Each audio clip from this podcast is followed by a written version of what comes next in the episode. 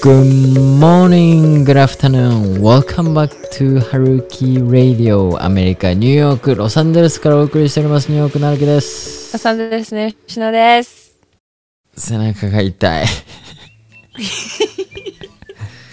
背中と首が痛い。なんでですか？なんなら左手の薬指もなんかつってる今。なんでですか？廊下ですか？そろそろ来ましたか？いや、まあ、廊下、?24 歳にして。廊下はわか、廊下って気づかなくないですか、まあ気づくのか、体に出たら。でも、うん。痛い痛い痛い痛いちょっとマジで左手のちょっと薬指が ちょっとつってるんですけど、今からちょっと待ってね。あ、分かった。気合い入れてなんか押しすぎた。まあ、それ、そう、そう、指はそれですね。ちょっと遠かったんで、機材が。めっちゃストレッチしながらボタン押してたんで。でも背中の方は、あの筋トレで怪我してから、もうずっと後遺症で痛くて。で、いまだなんか原因分かってないんですよね、ちゃんとした。うんうん。もう CT とかスキャンとか MRI とか MRI 取ったかな、まあ、でもいろいろやったんですけどそれでも分かんなくて、であのフィジカルセラピストせえーなんだ理学療法士とかもう通って。結構見てもらったんですけどそれでも、うん。まあ、変わんなくてえー、もう結構経ちますよね。もう5年。以上経ちますよだからそれ考えると俺5年間ずっとこの痛み持って生活してきたってことですよねえ、常にその痛みはあるの？そうですなんかこう、こういう、あ、そうなんだ。で筋トレとかうんうん。まあダイレクトに使うと余計に。その痛みがあらわになってくる。お前俺の筋肉使いやがってつって怪我してるのに痛いだっつって痛えっつって今。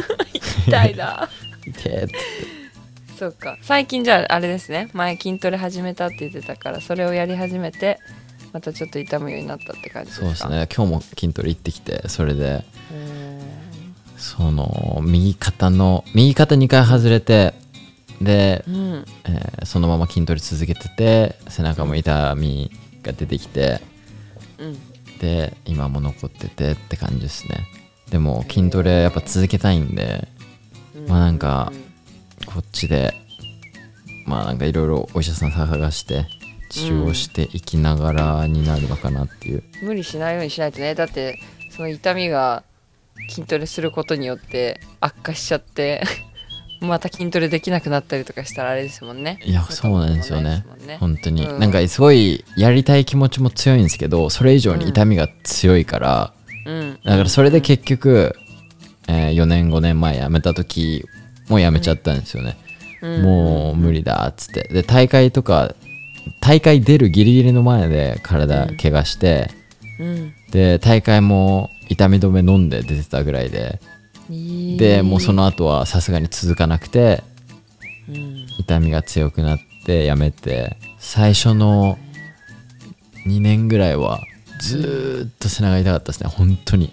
へでちょっとずつなんか痛み消えてきてうんうんで最近また始めて痛みが戻ってきた感じです。うんいやー大変でもうん多分それも一生、うん一生ついてくるものだろうねそんな気がるする。なんかコメントとかでもいろいろ似たような経験してる人とかが教えてくれたりとかして多分それをうん。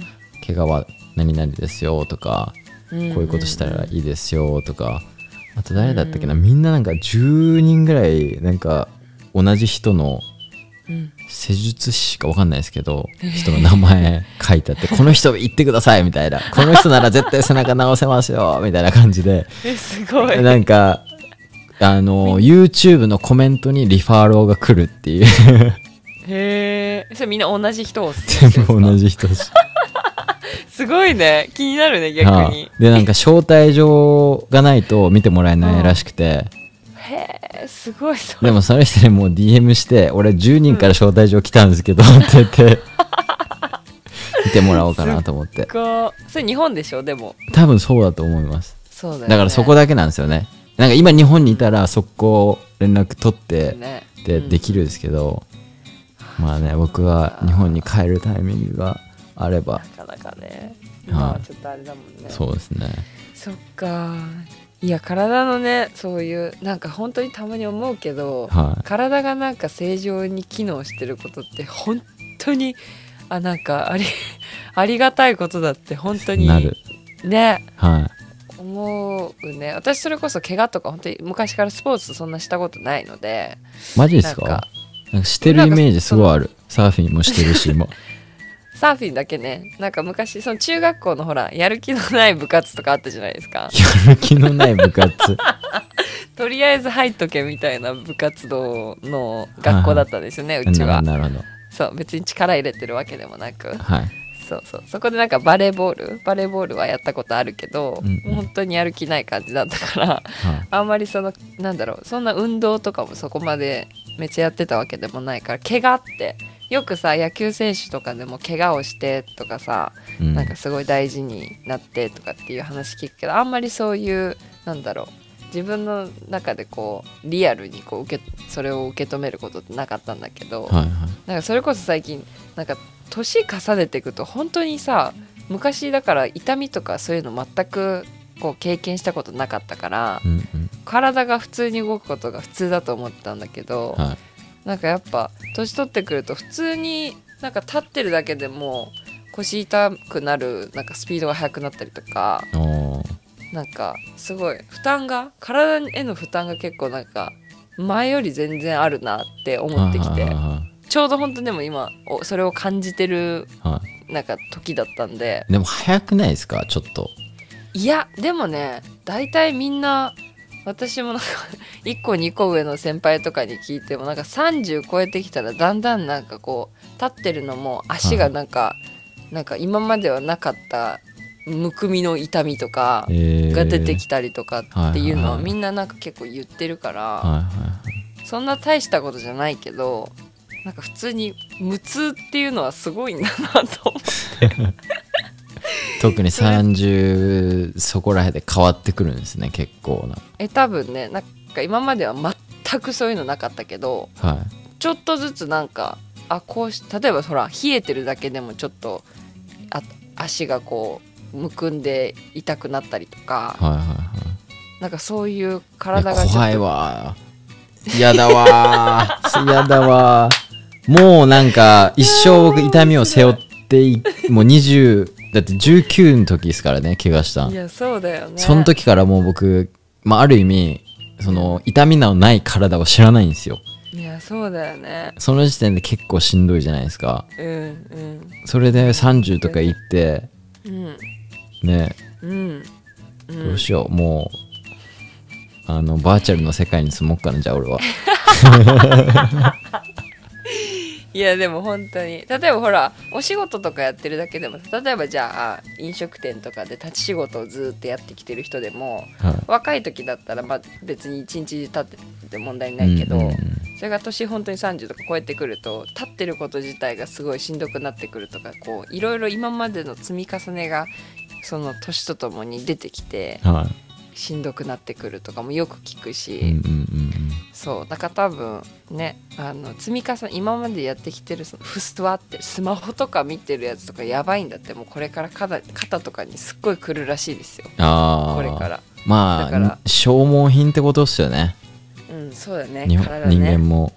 そうそうそう。なるほどそう。だからこそでも運動しとかないとってみんなよく言いますよね。なんかそれをはいはい。なんだろうキープするためにストレッチとかさ、うんうんうん。そう。だからね本当に体これから悪化していくばっかりだから春樹くんも。いやまあ分かってますけど。気をつけてねでも私最近だから本当に毎日毎朝ストレッチと寝る前のストレッチの時間とか今まで本当めんどくさがりだからやらなかったけど、はい。なんか感じるからそれやらないと多分悪化してくんだろうなっていうのすごい感じるからちゃんと時間取るようにしなったしはいはい。なんか変わってくるんですね。年を重ねていくといろいろ考え方とかが。間違いないですね。ね。ストレッチかストレッチ。俺もできるだけやるようにしよう。筋トレと合わせて、うん。本当になんかそういうちっちゃいやつの積み重ねがはいはいはい。ねあの最終の結果に大きく変わってくるっていう。なるほど。らしいです。はい。ツコツとコツコツと。コツコツと。自分の体をいたいたわってあげてですね。うんうん。そうです。コツコツで言うと英語もコツコツ勉強する必要があるんだなと改めて感じましたね。うん。でなんで感じた感じたかっていうとこうなんかフィードバックもらって感じましたね、かほう。と言いますと。ちょっと話戻るんですけどあの、前塾のなんかスピーカースピーカーかやったって話だと思うんですけど、うんうん全然ハマってないなって思ったやつ、はいはい。中学生相手に。うんうん。でなんかその子たちからすごい印象に残ったトークの中で言葉がある言ってちバーってフちなみにィードバックをくれたんですよ。ちなみにそのトークは、はい。なんかどういうテーマで話をしてくださいって言われたんですか？基本的にその英語とかうんうん留学とかうん。うんあとはまあそこがメインなんですけどうんうん。基本的にその一歩を踏み出す勇気を与えれるようなトークをしてほしい。実際に多分僕がいろんなことに挑戦しててすごいクリエイティブなもの01を作り出したりとかをしてるそういう多分姿を見てそのいうあの行動をししようとしてるけどできてない人たちに向けてのまあトークだったんですけど。まあでも基本的にメインは英語と留学のことをまあ交えながらうん。その趣旨に合うように話してたんですけどはい。その中でねすごい印象に残った言葉っていうのがうん。3ヶ月ほどで生活に必要な英語はある程度話せるようになる。うん。半年から1年で英語が使えるようになる。うん。2年目で自分の話す英語に感情が乗るようになる。でっとまあそこら辺ですね、うんうんまあ、すごい印象に残ったみたいな感じでフィードバックもらって。フィードバックが。はい、はいはいはいはい。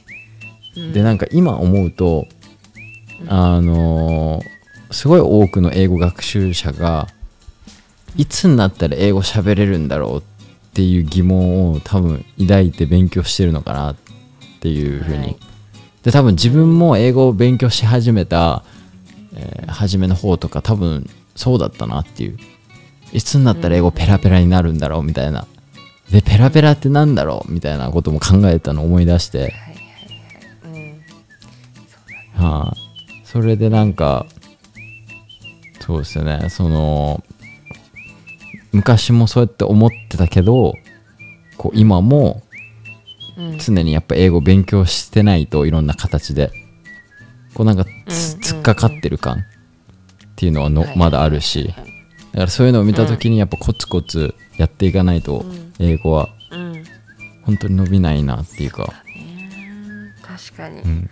え本当にでもさっきそのフィードバックはあのーそのねトークを聞いてた中学生のフィードバック春樹くんが話してた内容の中からどの言葉が印象に残ったかのその注目点がさみんななんか共通点があってさい。はなんかどれぐらいの期間でこうなるみたいなさいすごい結果をやっぱりね求めてるんだなっていうのを、はい。そのフィードバックからねめっちゃ見受けられるし、うんうんなんかやっぱりその英語とかもさ私も英語留学してましたとかって言ったら「えー、 TOEIC 何点あるんですか?」とかさはいはい。なんかこうやっぱり結果やっぱそうだよね。何事もやるってなったらその結果のところ見ないと多分テンション上がらないからはいはい。その目的もあ目標も定めん？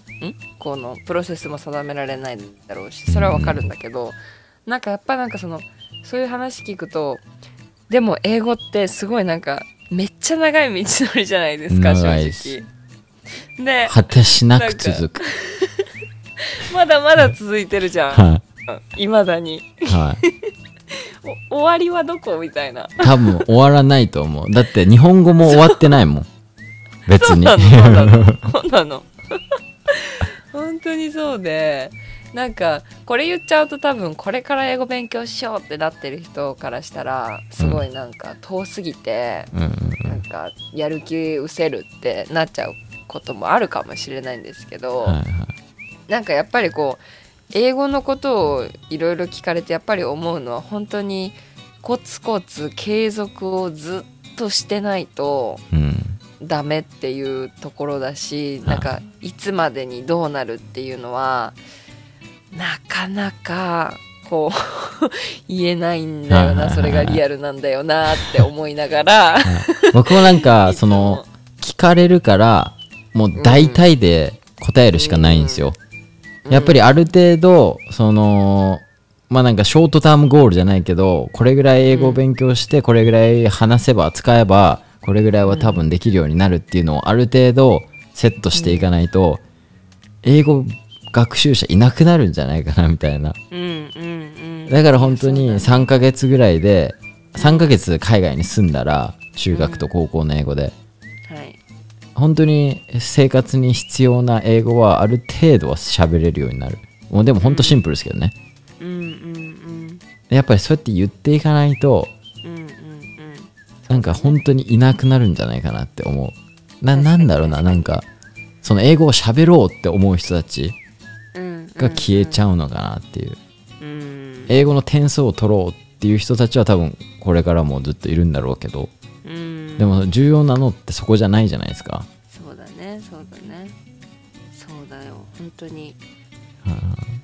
そうだから私もそのね留学やっぱりあの留学するってまあもちろん留学だけが英語を喋れるようになるあのほ方法ではないですけど、うんうん。まあ、やっぱり留学は現地に来てその、ね、生活の言語が変わるっていうのが一番でかいと思うからはい。なんか毎日そのコツコツ本当に英語学習ってコツコツもう毎日その英語に触れてないとうん。この間のエピソードでも多分話したと思うんですけど一瞬にして学んだ英語って消えちゃうんで自分の言語でない限りその最初の言語ファーストランゲージじゃない限りはもうすぐに脳みそから消えていっちゃうからちょっとでも離れちゃうと。はい。だからそういった意味でだから留学ってその現地毎日その英語に触れるっていうので多分あの効力は強いと思うんだけど、じゃあその留学するってなって英語を伸ばすっていうのが目的だとします。じゃあ何ヶ月、えー留学して何ヶ月語学学校に通ってがいってするのがいいんですかっていう話になるじゃないですか。はいはい。そう。だからそれもやっぱりその目安、うん。本当に個人差あるしあのーうんバラバラなんだけどやっぱりその目安を一応言ってあるけどはい。ただそれを鵜呑みにしてじゃあ半年間そう。留学したら喋れるようになるんだっつってもう絶 違う違う。あのたまに鵜呑みにする人は多分3ヶ月あの海外に行って座ってるだけです そうだね。違うんだよな。俺そんなこと言ってないんだよな。だからそこって個人の差じゃないですか結局。そうだね。うんうん。僕は人となんか喋ったりするのが好きだしうん。冒険心とねはい。あの好奇心がとてつもなく多いからはいはい本当興味のあるところはとことんガーって進んでいくわけですよ。でその工程で多分いろいろ英語を知らないとこ知らない表現だったりフレーズだったりうんっていうのを習っていく使っていくっていうことが多分できるから、うん。3, か3ヶ月ぐらいであいけるはい。っていううん。あの目星をつけるんですけど、はいはいはいはい。まあ、でもそれ人それぞれ違うじゃないですか。座ってるだけの人もいるじゃないですか海外で。そうだね。でそれで3ヶ月で喋れるかって言ったら無理だよね。無理。座ってるしかないんだもんだって。そうだね本当にだからそこの根本の理解っていうかなんでそのじゃあ現地に行くっていうことが目的じゃなくてその英語に毎日触れることができるから海外に行くっていうのはいいんだよっていうそのさはい。その英語を上達するための根本うん。を自分で掴んどかそこを抑えてないと多分そうやってちょっと鵜呑みにしちゃって勘違いしてはしちゃって行動ができなかったりとかい。うんうんっていうことになると思うし、うん。はい。そうだしそのね春樹くんの場合は3ヶ月でそれができるけどできない人もいるでいろんなね今 SNS で留学の経験者の話とかもたく多分たくさん聞けると思うんだけど、うんうん。この人は1年でこんだけペラペラになってるけどその裏側にはねそのそれぞれの差があるからはい1年間行ってその結果が違うっていうのもやっぱり差が絶対そこに行動の差があるから、うんうん。だからそれでそういう違いが生まれると思うので、なんかそこはちょっと汲み取ってあのねこう何でもこう目標立てていくにしても、うんうんあのうん、そこはやっぱり頭に入れながら自分の行動をじゃあどうしていくのかっていうのを考える必要はありますよね。そうですね。間違いないです。本当に、うん。今後多分英語を喋りたいっていう人がどんどんどんどん増えてくると思うんですよ。ていうかもうはい。増やしていかないといけないと僕は思ってるんで。うん、でやっぱそうなった時ってやっぱ海外に来るのが一番手っ取り早いですかね。そうだね。手っ取り早いと思います。ね、そうですよね。うん、なんか刺激も受けるし私は留学した時に、なんだろう多分日本にいたらそこまでその英語興味あったとしても喋らなきゃっていう思いってあんまりこうなんかないと思うんですよ。うんうん。で生活に必要ないもんね英語が。そうそうそう。まあかっこいいなっていう憧れだけでそこまで頑張れないと思うんですよ。もともとその英語喋れる人を見てかっこいいなっていうのはあったけど、うんうん。じゃあそれがいかに自分に必要なものなのかっていうのを多分感じない、ま、感じない限りは火がつかないと思うんですよね。はいはいはいはい。で私はその短期の留学した時に自分海外行ってなんかえなんかみんな英語喋ってて自分だけ喋れないことになんかショックを受けたんですよね。ああインターナショナルスチューデントうん。で、すよね周り。そうそうそうそうそう。語学学校行ったんだけど、うん。周りの子たちも同じ年代でもなんならもうちょっと若い子でもうんある程度結構喋れたりとか、うんうん。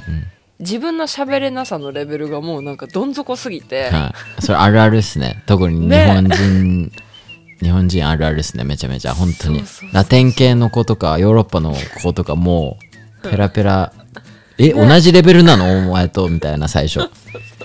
でもよーくよくその子たちの英語聞いてみると文法ぐっちゃぐちゃですけどね、うんうんうんうん。そうだね。はでもその発言するとかそういうスピーキングに関しては向こうは結構強いもんい、強いですね。強いですで結局英語ってやっぱりコミュニケーションのあのひ一つのあれだからはい。喋、れたら何とでもなんかこそう。だからぐちゃぐちゃでもコミュニケーション取ろうとしてるしそれで取れちゃうし。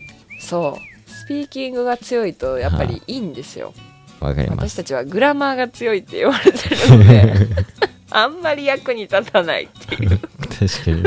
なんか地味なんですよね。グラマーが強い。確かにな。そう テストの点数でしかこう力を発揮できないみたいな。はいそうそう。どうにかなんかねそのなんかまあでもいろんななんかあのーリサーチ文とかリリーディングとかは強いし多分そういうのは生きてますよね、あとメールとかうん。書くのといやか、もちろんもちろん文法は本当に基礎の基礎だから、はい。自分がじゃあ結局最終的に喋れるようになった時にその文法が強いとやっぱり綺麗な英語を喋っていけるようになるから、本当に後で出ると思うんですよね。ああ確かにね。うん、なんか見た目はやっぱりねスピーキング力あった方がこう見た感じはあ喋れるんだなっていう感じになるだろうしうん。印象も強いだろうし、そう。だしそのまあ語学学校の中もそうだけど、まあ、その国アメリカっていう国に行った時にうんどの人種の人たちもみんなが、まあ、世界共通言語だからね英語は。うん。みんながまず英語喋れるみたいな。うんなんかそれの事実にもすごい衝撃を受けたし、受けた受けた。自分そこに乗ってかないとやばいなっていうその危機感はうん。私の場合は現地に行って感じることができたから、確かに。特になんか周りが同世代だから、うん。なおさらなんだろう。闘争心じゃないけどうわうん。この子たちに、ま、もう負けてるように見えるじゃないですか、その日常生活では。うん、会話ができないから、だから余計に確かに闘争心ついたのそ覚えてるかもしれないです、う、うんだからやっぱそういうきっかけが あったらまあはい。もちろん火もつくだろうしやろうってなるだろうと思うんだけどはい。なかなか日本にいるだけだとねそういうそういうインスピレーションをもらいながら生活するっていう機会ないですもんね、うん、ないねはい本当にそうだからねまあなんかこう日頃英語を理解できてすごい良かったなって思う瞬間って未だにずっとあるんですけどうなんかそういうのもね私のなんか言葉とかで英語話せたらこんだけなんだろういいことあるんだよってははるきくんだって動画でいっぱい言ってるじゃないですか、うんうん。なんか情報量が増えるとかさ、うんうんうんうん、なんかそういうので本当にお一人でも多くの人にそれが伝わったらいいなと思うんだけどうんはい。まあそれがね本当に毎日コツコツ英語をやっていくっていうところにみんながみんなつながったらいいんですけどなかなかちょっとね、うん現実的には難しい部分もあるからね。難しいですね英語習得って。コツコツですよみんな。いやほんとコツコツです。もう単語帳とかや今日もちょうどカウンセリングの時に単語帳やればいいですかって言われたんですけど。単語帳。単語帳はまだ座ってるうちだからな。あそうだ座ってできるじゃん。うんそうだね。うん。なんか単語帳って結局形じゃないですかあれも、単語帳のその単語本当に自分の頭にずっと残りますかっていうはい。その単語帳を見てるだけで、うん。多分残らないし右から左に流れて次の日になったらもう忘れてるっていうのがほとんどだと思うから、うんうんうん。なんかもっとこうこう効率のいい英語との関わり方はい。が必要だよね。多分あの一番大切なことってうん、その英語の言葉とエモーショナルはいはい。をリンクさせるのが多分大切なんだろうなっていう。うん。例えばなんかモーションとかもそうだし。うんうん。そのなんか新しい教育の方法教育方法で体を動かしながら勉強する方法とかもあるじゃないですか。おー。そうなんだ。なんかモーションをつけて単語を覚えることによってもっと深く入ってくるとか。ももう多分結構前になんかそういう文面を読んだ気がするんですけど。うんうん。でもそのやっぱり例えばアメリカなり来てこっちの人たちとスポーツしながらなんかやりながら何がいいかな？例えばご飯食べながらこのご飯美味しいねって言った時のうん。英語のうん。残り方頭に残り方と普通に単語帳を見てそういうハングリーとか。食べる系の単語うん。を覚えていくのって全然違うと思うんですよ。やっぱなんかメモリーとしてその時その時のモーメントとして多分英語が使われてそこに感情がなってそれを記憶していくと思うんでうん。多分それですね。間違いない。は本当それだわ。い、はそれそれ。本当そうだと思う。だってはい私、私は単語帳っていうのを一回もあの目に目をあ使ったことがないんですね。単語帳をい、今もですか？今まで。なんかあの中学校の時にほら配布された単語帳は持ってるけど、はい、まあそれ以上あ言ってないってことですねじゃあ。言って言ってないです。はいもう本当勉強嫌いだったんで、大教科書とか。僕も一緒ですから。読めないので。じゃあそれでなんだろうそうだから私はもともと今その単語帳をやってないっていうのもあってその大学受験も単語をめっちゃやったわけでもないからはい。あの大学受験も別にしてないのでうんそのなんだろうボキャブラリーの数ってもともとめっちゃ少ないんですけどう、ん。でもなんだろう生活にすごい必要な大事な単語っていうのを押さえててっていうのはやっぱりその生活で必要な単語うんうんをなんかそう独り言とかもずっとやってたしうん。なんか自分の中での品質度の高い生活で必要な単語っていうのはなんかあの覚えててでそれって全部私それ本当にモーション合わせてそのなんだろう自分がこう行動しててこの場面でこの単語わかんないはい調べるみたいなうんうんうん。なんかそこそれとリンクさせてたからその単語を分かんないってなって調べた時の情景って多分全部覚えてるかも。こういう状況になってこの単語が分かんなくなったっていうの全部未だに覚えてて。へえうん。なんか本当に難しい単語とかもどうやって覚えたのかとか全部きっかけ結構思い出せるかも。確かに確かに。うん。だからそれは確かにあると思う。モーションとか。だってその、うん、そのクラストフォビアってうんうん。日本語でえーっとそのすごい窮屈な場所が怖い恐怖症のことなんですけど、はいはいはいはい。実際にそういうシーンがないとそれを使おうと思わないじゃないですか。基本的にね、あのその受験勉強とかしてなければ。はいはいはいはい。そうだね。でまあなんかクラスターとフォビアの2つのうん。こう2つが、えー一つになっての単語なんですけど、うんうんうん。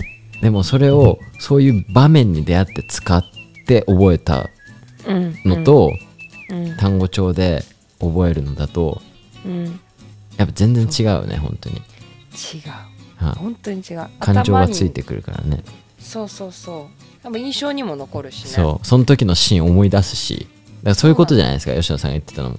そうだわ。それぞれの単語を覚えた時のシーンだったりとか、うん。っていうのが出てくるみたいな、全部出てくるかも。今なんかこうやって思い出してたら。確かにね。うん。ああーそれだわ。あそれっすね。うん。だから単語帳は暗記あのテスト用ですよあれ言うのは。まああれで覚えれる人はね、いいと思うんだけど、それはすごいあの素晴らしいなんだろう能力だと思うんで逆に。そう。でもなかなかそれで思い出してうんうん。あ自分が必要な時に使えるかって言ったら結構それ難しいからはだからそのじゃあモーションをつけて覚えるにはどういうなんかエクササイズが必要だと思いますか？春樹君日常で。ああそう日本にいながら？うんうん。単語によるっすよね。どういう単語がいいですかね？例えば、うん。それこそ私はその独り言？春樹君もあやり方ですか？そうそうやり方やり方。あいいと思います。いいと思います。うんうん。やってた？やってました？独り言はすなんかすまあやってた比率はすっごい少ないんですけどうんうん。やってましたね。うんうんうん。他はなんか意識してたことある？日本日本にいながら勉強って結構してました？英語。めちゃめちゃしてましたね。でも僕何一番してたのテキストっすねタイラーと。なるほどね。はい。はいはいはいはい。あれはマジで強かったっすね。っていうのもやっぱりその動画にも一回したんですけどうん。僕らってあの文,、えっと、文章を構成する能力がうん。あまりにも欠けてるんですよ。もうゼロから、はいはい。白紙のペーパーにじゃあこれから、えっとあなたは、えっと外に行ってランチを食べて、うん。でジムに行って帰ってきますみたいなのを書いてくださいって言ったら多分書ける人すごい少ないんですよ。うん。そういうなんか構成していく力っていうのがすごいうん。ないなって気づいて。うんうん。でそれはずっとテキストをタイラーとうん。やってる時に自分で多分つつきましたね。うん。でテキストってこう返ってくるから返さないといけないじゃないですか。はいはいはい。だからそこでなんかやらないとっていう意識もあるしうんうんであとタイラーすっごい好きだったしうんうん。その日本に帰ってきてからテキストしてたんではいはい。僕はアメリカ帰りたいっていう意識もあったし多分タイラーもアメリカに戻ってきてほしいっていううん。思いがあったからすごいうん。そこでもずっとテキストが自然につずーっとつながってたんだと思うんですけどなるほどね。それは多分一番大きかったと思います今でも。うん。それもあれだもんね。コンスタントにつなげてたからはい。そのなんだろう。最終的にその英語力につながったっていうのはでかい、うんうんうんうん。うん、そうなんですよね。だからそうもう本当に毎日その触れることがまず第一条件かなって毎日、うんううん。ん、毎日がいいよね。そうですね。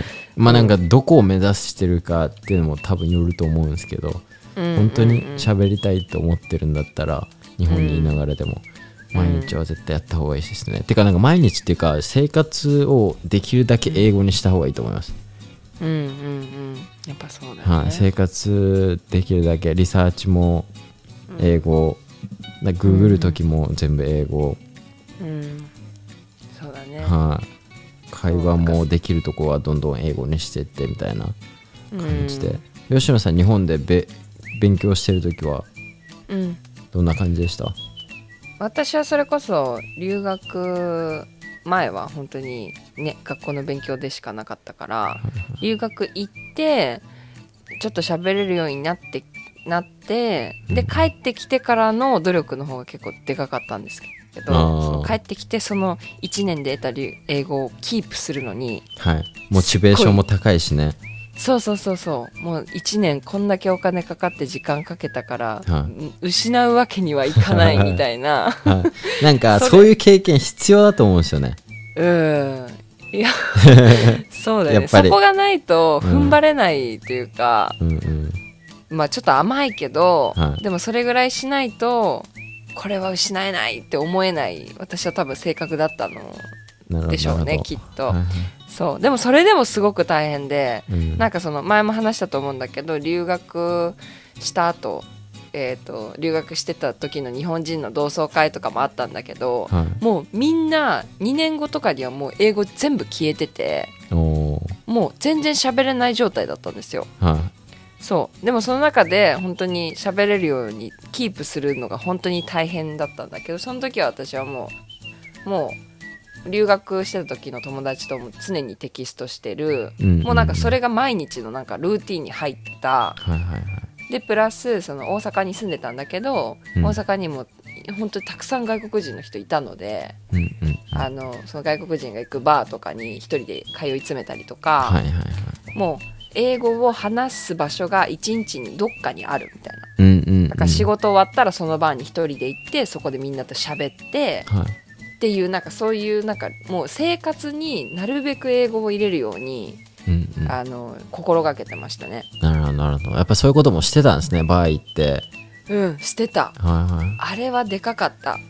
だからですね。うん。なんかそのなんだろうやらなきゃいけないって言ってこうやるのともう自然にそのなんだろう英語に触れ合える場所が自然に入ってるっていうのを確保するのではうん。だいぶなんかこうなんだろう継続するその大変さっていうのが変わると思うんですよ。確かに。全然違いますね。英語の、英語学習へのうん、向かい方っていうのが全然違う気がする、そのやらなきゃうん、っていうのと生活の一部に入ってて、うん、なんかやってもうなんか気づいたらやってるみたいな。やってるみたいな。はい、そう。だからその気づいたらやってるっていう環境を入れるのは最初ちょっと大変かもしれないけどはい、でもいろいろ自分でこう探り探りでどういうところがどういう方法があるんだろうっていうのを調べ上げてうん。で入れてしまえばきっと自然に続くからうんうん。楽だと思うんだけどはい。そう毎日あこれやらなきゃ単語帳やらなきゃ文法やらなきゃでは多分毎日は続けれないと思うんだよね。続かないですね、ね。はい、多分一番最初なんだろう一番楽な入れ方はがうん語学学校だと思いますやっぱり。うんうん。その英語を失いたくないっていう気持ちとうん。やっぱりお金って結局エネルギーなんではい。で大きいお金を使えば使うほどそのエネルギーって残るんで自分の中に。そうだねそうだね。こんだけ使ったからみたそいうなね。そうう。ん。だから多分結局そこなんだと思うーん。そうだね。うんかわざわざ留学するのもやっぱりそういうちょっとパンチを入れてなんか自分に喝を入れるじゃないけどこれやるんだからっていうねなんかこうちょっとこ心を決めるみたいな感じで留学するっていうのも一つのあれです。確かに。インスピレーションを入れるために留学する、うん。だってまあそれ行かなくても日本でバンバン英語喋れるようになってる人いっぱいいますからね。うん、だからいろいろ人それぞれですけどそうです。それが入らないなかなか入んないなって思う人はうん。思い切って出ちゃってもいいと思う、そうそういうことだと思います。うん。そうです。だから英語はねあのそういいねこのこんだけでこうなるっていうそんな単純なものじゃないからこそ、はい。うまくね関わっていかないといけないと思うのでう、んうんうん。うん。なんかいいベストな方法を皆さんがゲットできたらいいなとは思いますね。そうですね。ででもなんかうん。今回その自分の中でも疑問であったうん。留学に来てうん。日常生活から英語を勉強するのとうん。日本でだったり教材から英語を勉強する違いみたいなのが言語化できた気がする、そのさっき言ったモーションとか感情とかね。日常のなんだろうそういう場面場面で覚える単語の強さみたいな、うん。そうだね。そういった意味でもそういう方法として留学はあるんですよっていう風に。はい、なんか初心に戻った気がする、うんそう忘れがちなんだよねこういうのってね。はい、忘れるしあとなんか言語化できでできなかったっす当時は、うんうん。なんかわかんないけどこっちのやり方の方が楽しいし英語勉強してても。うんうん。し勝手にこっちの方が進んでいくなみたいな。はいはいはいはいはい。ぐらいでしか多分考えてなかったと思うんですけど。そうだね。まあでもそれも喋れるようになったから改めてはい。考えるとあそうだったんだってなるね。いやまだ喋れるまあ喋れるようになったっすけど。わかるよ。まあ一番最初戻りますけど。わかるよ何を言おうとしてるか。先は長いっすよーっつって。いや本当にね。で目標が高ければ高いし。そうそうなんだね。高ければ遠いし。うん。いやー長いよ。いや別にみんなをなんかなんかテンション下げるわけじゃないんですけど、は長いんですよ。もう本当に。だからでもそれでもねあのだって私なんてもう10年経つんだよ英語勉強し始めて。ああその中学小学小学生から入れたらですか？違うよ高校。あ高校生から年齢。いやいや分からん。でみんなだって小学生ぐらいから始まりません。一応 ABCD っつって。あー中学小学え中学だよ。え中学小学校からやってた？一応なんか英会話の授業ありましたよ。6年生ぐらいから。あー。56年かな。それ時代やわ時代。ああ えでも本当にあれですよ。あのギター持ったアメリカ人の人が来てうん。でじじゃんえー。ABCDEFC って言って歌うだけですよ本当に。小学校からそれがあったの。はい。すごいね。あそれ時代やわ。時代ですか。留学私はしてからもう10年経ちますからね。あーそれは留学してから。うん一番最初ね。19はいはいはい歳だったから、そう。だからそれ10年経ってもまだまだこのレベルだし。まあね、うん。そのもなんだろう。そこまでその多分もっと英語をって極めたいって思ってるようなあのマインドではこの10年。そんなもっと上には上がいるからさ、すっごい喋れるようになりたいんだったらそれなりのそのねゴールの目何セットの仕方があるから、あれだと思うんだけど本当にこう自分のペースで10年間やってまだこのレベルなので なんかあれだけどまあでもねある程度のこと理解できるようになったからはい。うん。まあでも本当に先は長いからうんうんうん。ズンってそれを聞いてズンってなるんじゃなくてだからこそうまく自分取り入れていかないとはいはい。なおさら続かないんだなっていう風に考えてほしいだけであって。そうですね。本当になんか生活の一部にどっかに入れれれば、入れるようにちょっといろんな工夫をしてみてはいかがでしょうか。はい。筋トレと一緒ですね。ちょっとずつしか筋肉も大きくならないし、ダイエットも痩せるのもちょっとずつしかそうなんです。痩せれないし。そうです。もうちょっと今食欲の秋だから今のダイエットっていう言葉にちょっと今私ズキってなりました。もうすごい食な欲がなな食欲がないんですか？止まんないんですよ。あ止まんないんですか？でも徐々に顔が丸くなってもっと丸くなっていくのが見えてて もうなんかいちいちこう鏡でパッて見るとはうわ来たみたいな。いいやまあその分あの散歩してください。あの犬犬とフレディと。もう本当に、うん、みんな。ね食欲の秋は危険ですね。とかあ言って。そっか。食欲なあでも冬じゃないですかもそうそう。もうこっち寒いっすよあのもう。言いたいだけ。う食欲の秋っつって。あー。あ皆さん体調管理もはい。気をつけてくださいね。いや本当にやっと鼻の、鼻が普通に元に戻った。ねこの前はそのヒーターがコントロールされてるって言ったじゃないですか。はいはいはい。もうね、コントロールしてる人は誰か知らんけどセンスがない。本当に。朝めっちゃ暑いんですよね。もう超暑くて夏かって思うぐらいやで暑くてそれで起きるんですよね。うん。で本当になんだろう。夜とか今ついてないですからね。今だろっていう。へー今ついてないとダメでしょっていう時につかないです。朝ホットヨガとかでもしてるんじゃないですか？まあそしたらじゃあ許す。そしたら許すなんか理由があってやってるんだったら別に。許すけど。逆にね。うん。適当だからちょっとイライラしますそう。えまあそんな感じです、ニューヨークー、は、はい。はい。風邪にはああの気をつけて。ぶり返しますからね。風邪は何回でも。本当に。来るからなあいつあやつらは。いあいつらはね。隙を 見て 皆さん日本の皆さんも気をつけてくださいはい。ねはい、はい、てな感じでエピソード72は以上となります。この番組に対するご意見ご感想ははるきレイディオアットマーク Gmail.com 宛てにお送りください。アメリカ留学のご相談は吉野さんのインスタグラムまで。そして留学英語に興味のある人オンラインコミュニティグローバリズムにぜひご参加ください。それでは次回のエピソード73でお会いしましょう。またねバイバイ。バイバイ